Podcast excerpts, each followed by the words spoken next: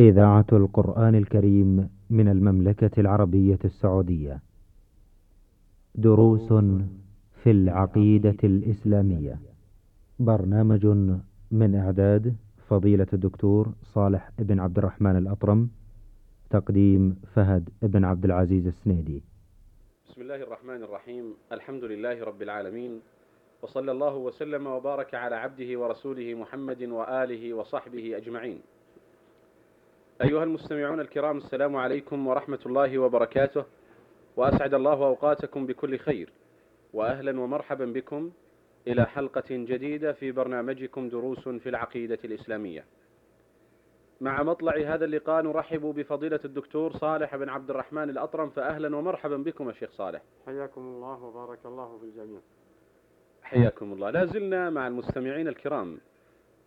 نسير في الحديث حول هذا الكتاب المبارك كتاب التوحيد الذي ألفه الشيخ محمد بن عبد الوهاب رحمه الله تعالى.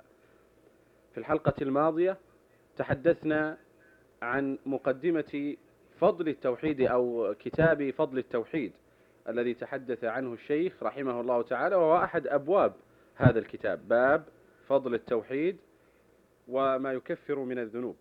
تحدثنا عن الآية في قول الله تبارك وتعالى الذين آمنوا ولم يلبسوا إيمانهم بظلم نود أن نتحدث في هذه الحلقة عن النص الثاني الذي أورده الشيخ في هذا الباب وهو حديث عبادة رضي الله تعالى عنه. نود أن نتعرف على هذا الحديث أن نذكر السامعين به ثم ما هي حقيقة الشهادة المذكورة في الحديث. بارك الله فيكم بسم الله الرحمن الرحيم. الحمد لله رب العالمين وصلى الله وسلم على نبينا محمد وعلى آله وصحبه أجمعين. ومن تبعهم إلى يوم الدين. حديث عبادة بن الصامت رضي الله عنه وأرضاه أنه قال قال رسول الله صلى الله عليه وسلم من شهد أن لا إله إلا الله وأن محمد رسول الله وأن عيسى عبد الله ورسوله وكلمته ألقاها إلى مريم وروح منه وأن الجنة حق والنار حق أدخله الله الجنة على ما كان من العمل. أخرجاه يعني البخاري ومسلم. هذا نص حديث عبادة الذي أورده الشيخ في باب فضل التوحيد. ومحل الشاهد بل قد يقال كله شاهد لهذه الترجمة. فإن الخمسة التي في الحديث كلها مبنى للعقيدة وكلها مثبتة لشهادة أن لا إله إلا الله ولمعناها. ومن أنكرها فإنه لا تنفعه شهادة أن لا إله إلا الله إذا أنكرها أو أنكر بعضها أو واحدة منها. فمن هنا رتب عليه الرسول عليه الصلاة والسلام هذا الفضل الذي قال أدخله الله الجنة على ما كان من العمل. وسيأتي الكلام إن شاء الله تعالى عن هذه الجملة وسائر جمل الحديث واحدة واحدة. فالأولى قوله صلى الله عليه وسلم من شهد أن لا إله إلا الله. نعم. فمعنى الشهادة يعني العلم بالحق حقيقة واليقين والاعتقاد. ولهذا قال الله تعالى إلا من شهد بالحق وهم يعلمون.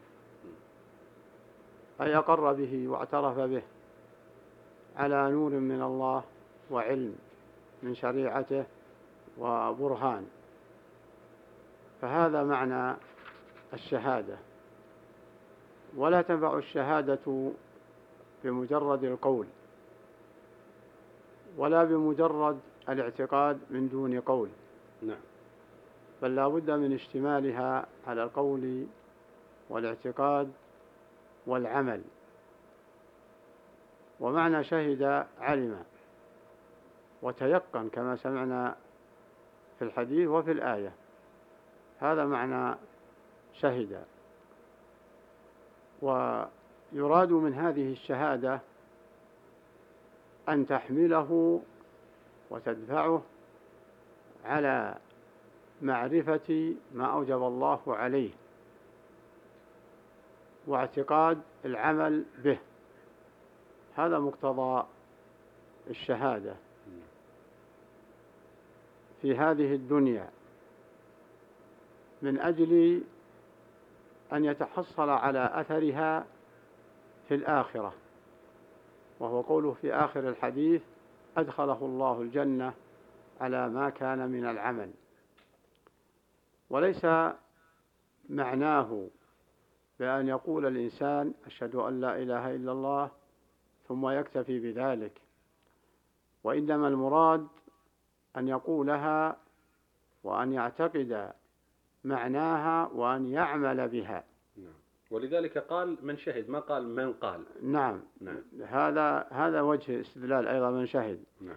ولكن النصوص الأخرى أيضا هي هي التي تنص على العمل وتدعو إلى العمل كما في قوله تعالى والعصر إن الإنسان لفي خسر إلا الذين آمنوا وعملوا الصالحات وقال تعالى وقال العلماء فاعلم أنه لا وقال تعالى فاعلم أنه لا إله إلا الله واستغفر لذنبك. نعم. فمعنى استغفر يعني القول والعمل الذي جاءت به الشريعة مما تثبت مما يثبت حقيقة هذا القول. من شهد أن لا إله إلا الله. و ومقتضى شهادة لا إله إلا الله. بأنه لا يعبد غيره. نعم. ولا يعتقد جواز عبادة غيره. ولا يشرك به لا قولا ولا اعتقادا ولا فعلا. فهذا مقتضى الشهادة الحقيقية. لا بد من اجتماع الأمور الثلاثة النطق باللسان والعمل بمقتضاها واعتقاد معناها. كما قال تعالى شهد الله أنه لا إله إلا هو والملائكة نعم. وأولي العلم. قائما بالقسط لا إله إلا هو العزيز الحكيم. وقوله تعالى واستغفر لذنبك فاعلم أنه لا إله إلا الله واستغفر لذنبك. هذا دليل على وجوب القول والعمل. فإنه لا يكفي أن تقر ولا تطلب من الله مقتضى هذا الإقرار. لأن مقتضى الإقرار بالشهادة أن تقوم بحقه الذي أوجبه الله عليك وبترك ما نهاه ما نهاك عنه. نعم. ثم طلب الاستغفار عما حصل منك من التقصير فما أعظمها من من حقيقة. وسيأتي في نصوص الباب ما يوضح ذلك زيادة. من شهد أن لا إله إلا الله فهي ترفض كل مألوه دون الله وتوجب الانقياد لله والمحبة والإخلاص والصدق والانقياد والكفر بالطواغيت التي تعبد من دون الله. نعم. نعم. قبل أن ننتقل لللفظة الأخرى أود أن أستفسر من فضيلتكم على بعض النقاط الحقيقة. نعم. في قوله صلى الله عليه وسلم شهد. أشرتم إلى أنها لا يكفي فيها النطق لذلك لعل أن نشير إلى أن هذا رد على غلاة المرجئة الذين قالوا بأن التلفظ بالشهادتين كافي في الإيمان. نعم وهذا نص عليه العلماء. نعم. بأن فيها رد صريح. نعم. لأنه قال من قال؟ نعم. يريد النطق. من شهد نعم. أي من شهد أن لا إله إلا الله. فمعناه أنه لا يكفي الاعتقاد كما نعم. تزعم ذلك بعض الطوائف. نعم. في قوله ال- الإله لفظة الإله الحقيقة يخطئ كثير من الناس في تفسير المقصود بهذه اللفظة. فبعضهم يقول الإله هو الخالق وهذا خطأ. هذا خطأ. نعم. الذي. نص عليه أهل العلم أن المقصود بالإله من هي من المألوه أي المعبود المطاع. نعم. وهو الذي يستحق أن يعبد سبحانه وتعالى. أما أن نقر بأنه هو الخالق أو الرازق فقد أقر بذلك الكفار كما سبق معنا في نصوص كثيرة في الحلقات الماضية. لذلك نعم نعم. فقولنا أشهد أن لا إله إلا الله إقرار بأنه معبود سبحانه وليس بأنه خالق فحسب وهذا معنى الإسلام. نعم. لأن معناه الاستسلام والانقياد له بالطاعة نعم. فمقتضى لا إله أي أنك منقاد ومستسلم لأوامره ولترك منهياته. نعم. فلهذا لفظة إله لا تطلق إلا على الرب جل جلاله. نعم. ولفظة رب قد تطلق بمعنى الصاحب صحيح. رب كذا أي صاحب كذا أو مالك كذا.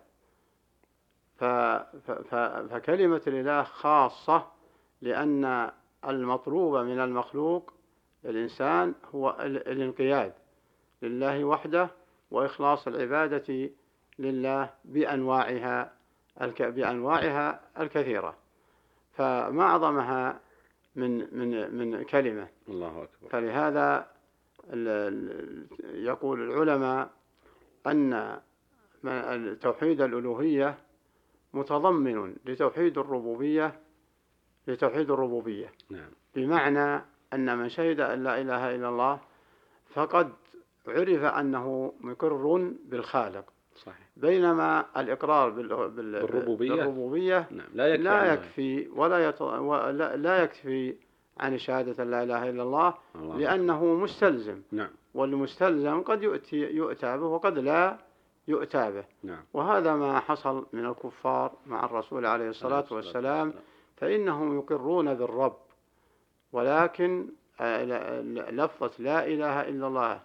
لمعرفتهم أنها ترفض ما يعبدون من دون الله لم يقروا بها إلا بعد آه، أن أن من الله نعم. عليهم بالإسلام نعم. قال تعالى قل من يرزقكم من السماوات والأرض قل الله نعم قل من رب السماوات والأرض قل من رب السماوات والأرض قل لمن الأرض وما فيها سيقولون لله نعم.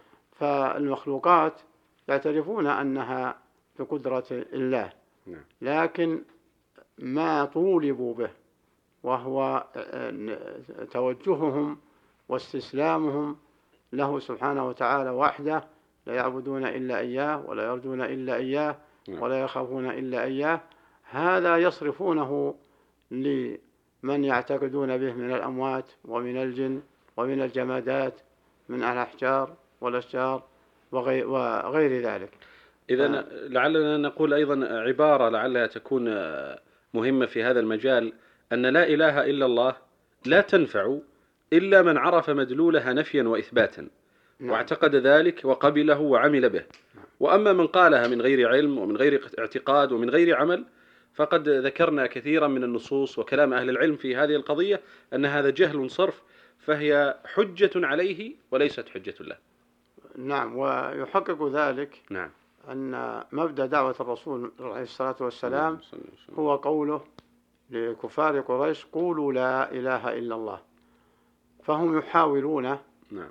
بأن يحجم عن هذه الدعوة بأي شيء من المال أو النساء وهو يقول قولوا لا إله إلا الله تفلحوا. والرب لم ينكروه يقرون آه، بالرب لكن يصرفون حقه وهو التأله لغيره من الأموات و والأحجار ومعتقداتهم الفاسدة. نعم. نعم. جزاكم الله خيرا شيخ على هذا البيان والحقيقة بقي معنا مواضيع عديدة في هذا الحديث لكن الوقت قد أزف على الانتهاء فلعلنا نرجعها إلى الحلقة القادمة بإذن الله تعالى وأنتم على خير. مستمعينا الكرام في الختام تقبلوا تحية زميلي يحيى عبد الله من الهندسة الإذاعية. حتى نلقاكم في حلقة قادمة نستودعكم الله والسلام عليكم ورحمة الله وبركاته. دروس في العقيدة الإسلامية. برنامج من إعداد فضيلة الدكتور صالح بن عبد الرحمن الأطرم تقديم فهد بن عبد العزيز السنيدي.